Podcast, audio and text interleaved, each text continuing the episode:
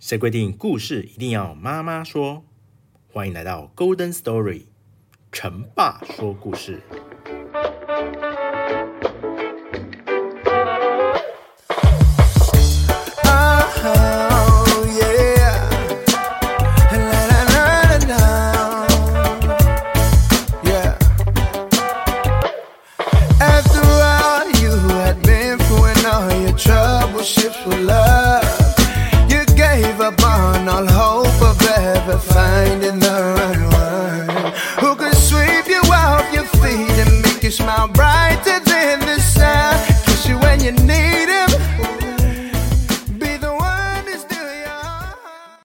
Hello，大家好，欢迎来到 Golden Story 成爸说故事。我们今天要讲的故事啊，有稍微跟以前不大一样。今天要讲的是跟科普有关的，是宇宙的起源以及它的未来发展。哦，那当然还会牵涉到一些跟量子力学有关的一些小故事哦，一些科学家的一些小故事做的一些实验，跟大家一起分享，让大家科普一下。稍微了解一下目前的一些天文物理学家他们在做的事情。那我们知道啊，我们如果要观察这个浩瀚的宇宙，首先要观察浩瀚的宇宙的时候，它这个有两个尺度哦，尺度就是所谓的尺寸哦。第一个是比较大的巨观的尺度，第一个是微观的尺度。好，那巨观的尺度呢，我们可以把它想。就是想象成就是宇宙的尺度啊，例如说超星系团呐，及整个宇宙的。那量子尺度呢，其实就是比较小的尺度啊，微观的啊，例如说像原子、原子核。那宇宙的尺度呢，通常我们都会用古典力学，像牛顿三大运动定律啦，啊，还有其他的很多的力学、热力学等等，然后来做一些解释。那当然，这些也可以解释到爱因斯坦的一些广义相对论。而微观的量子尺度呢，它主要是跟原子、原子核的一些，像里面的电子怎么绕原子核，呃，一些运动的原理，然后来做一些解释。这方面的理论呢，有量子重力论。好，那在近几十年来呢，有很多的物理学家都有在做这方面的研究。以及实验和发表。那当然，这里我会先破题一下，在最后呢，我会提到说，我们在去年二零二二年诺贝尔物理学奖其实做的研究就跟这个有关系哦。好，那接下来啊，我要提到了一个东西，叫做事件世界哦。这个字用光听的是有点难啊，就是就是一个事件啊，一个事情。哦，事情的事就是可以观察到的一个边界啊，事件、世界啊，事件这个事件的可以观察到的边界。好，那什么意思啊？就是说，哦，就是它有一个边界哦。我们在观察一个东西啊，一个宇宙或者一个物体，它其实是有一个边界的。那边界是什么意思呢？就是我们如果要观察它，但是如果超过这个边界，离这个距离太远的话。会怎么样呢？那它过去了，可能就回不来喽。好，那就会没有办法连，甚至于没有办法做一些联络。那举个例子来讲好了。那举个例子，像宇宙啊，我们知道，其实现在的宇宙啊，它其实是一直加速的膨胀的。也就是说，它其实是一直变大，一直变大，一直变大，而且变大膨胀的速度啊，是越来越快的。就想象成，我们可以把它想象成一个气球好了。一个气球一直吹，一直吹，而且吹的速度啊越来越大，越来越快，所以它气球是一直加速的膨胀，膨胀，膨胀。那世界、事件、世界呢？边界，我们可以想象说，这个这个气球的这个表面，那只要你超过这个气球的外面的话，那就是没有办法做一些观察、联络啊等等的。那如果以我们目前现在这个宇宙来讲的话，我们的事件世界呢，是大概是一百六十亿光年啊，一百六十亿光年，也就是说一百六十亿光年的光啊，我们是没有办法观察到的哦。哦，那什么叫一百一六十亿光年的是什么意思？那这边再跟各位解释一下，一百六十亿光年呢、啊，就是我们这个光哦，它跑的速度呢，要跑一百六十亿年才到达的距离。那光有多快？简单的来说，大约光一秒钟可以跑三十万公里哦，这速度非常的快哦。光一秒钟走三十万公里，那它要走一百六十亿年这样子的距离，其实就是我们整个目前宇宙的这个事件世界啊。这个让大家了解一下说，大概有这样子的情况。那另外一个呢，要讲解一下说黑洞哦，黑洞啊，其实就是我们可以想象成说，它这个区域呢，全部都是黑的，而且为什么？而且啊，它重力非常大啊，也就是说，像所有的恒星啊，最后如果老化以后死掉以后，它其实是有，如果质量越来越大的话，它是有可能会变成黑洞的。那这黑洞因为质量太大，我们知道。万有引力的关系，重重量越大，它可以吸到的什么吸引力就越大哦。所以说，因为它的黑洞啊，它的吸引力实在太大了。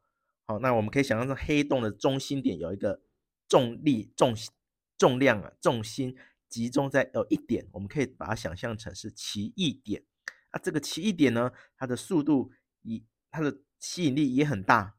大到怎么样呢？连光也被它吸走了哦，这个是也是相当的、相当有趣的这个东西啦哈。那么呢，在黑洞里面呢、啊，我们也可以想想象成说，哎，黑洞其实有一个黑洞，是不是就全黑的？哎，其实啊，黑洞其实它有个地方也有可能不是黑的哦。哈，是是什么意思？因为我们根据量子力学啊，就是黑洞其实是有一个不是零的温度哦。那如果不是温度不是零，它其实就会发出一个什么物质跟辐射啊，就跟我们所有的物品物体一样，只要它有温度，它就是会有一些辐射。哦，那这个呢是那个一九七四年啊，有个很有名的史蒂史蒂芬霍金啊，他证明出来了哦，证明出来说它黑洞其实它会也有。不为零的温度跑出来，然后这个辐射啊会有辐射出来，这个辐射我们就称它叫做霍金辐射。那这个霍金辐射啊是造成黑洞最后呢终究会蒸发掉的这个原因。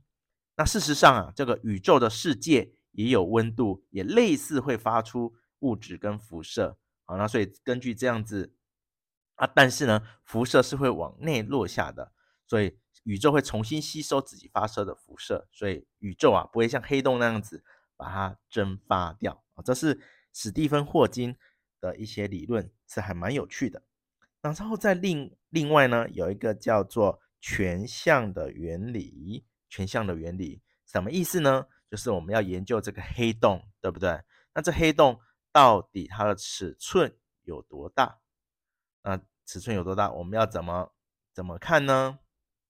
就是黑洞啊，其实是有一个叫做熵啊，熵是热力学的一个单位哈，就是关于你可以把多少的东西放进去黑洞里面的一个一个度量哈，一个一个度量就对了。那黑洞的熵啊，它呢，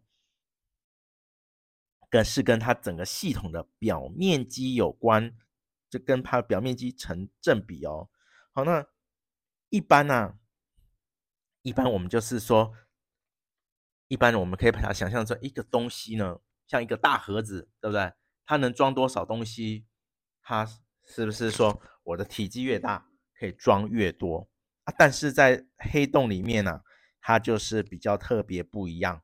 它的定义啊，它的研究是说，这整个黑洞的系统的表面积，它是跟表面积有关系的。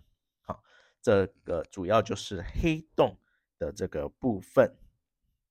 那再来呢，还有一个很有趣的这个故事的实验啊，也跟大家分享一下，叫做薛丁格的猫哦。薛丁格的猫，大家应该多多少少都有听过吧？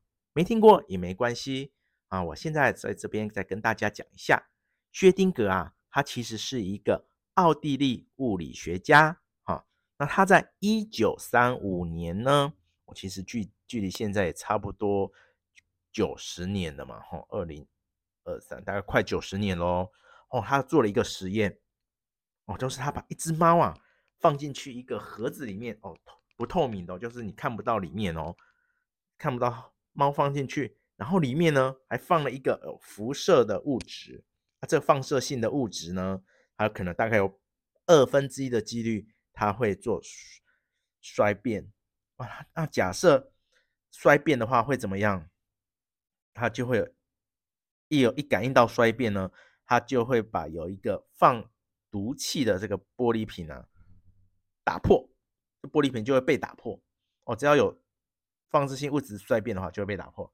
但是呢，它的衰变是一半的几率，所以它可以薛丁格啊就说这个这个猫啊是介于死跟生一半一半的状态。哇，这个有点像哲学了哈。那没关系，我们就是大概知道说有一个这个东西就好了。好，薛丁格的猫其实就是猫在。盒子里面哦，那它因为放射里面还有一个放射物质，还有一半的几率会衰变，一半的几率不会衰变。那假设那一半几率衰变的话，会怎么样？放毒气的玻璃瓶破掉，破掉呢，这猫就死掉了。但是如果没有衰变呢？没衰变会怎么样呢？没衰变啊，猫就是好好的。所以这个猫啊，就介于生跟死的一半的几率当中。好，那。接下来呢，还要提到到说哦，接下要提到说关于诺贝尔物理奖哦，二零二年诺贝尔物理物理奖是由谁来获得的呢？那过去五十年，我们就要提到说，过去五十年哦，在我们在物体啊，其实它有两种特性哦，一种叫做局域性哦，一种叫做实在性。局域性是什么意思呢？局域性叫 locality 啊，英文叫 locality 啊，就是有局域性，就是物体呢，它只会受到的环境的影响，而且它的传播的速度啊，不能比光速还快啊，这个叫做局域性。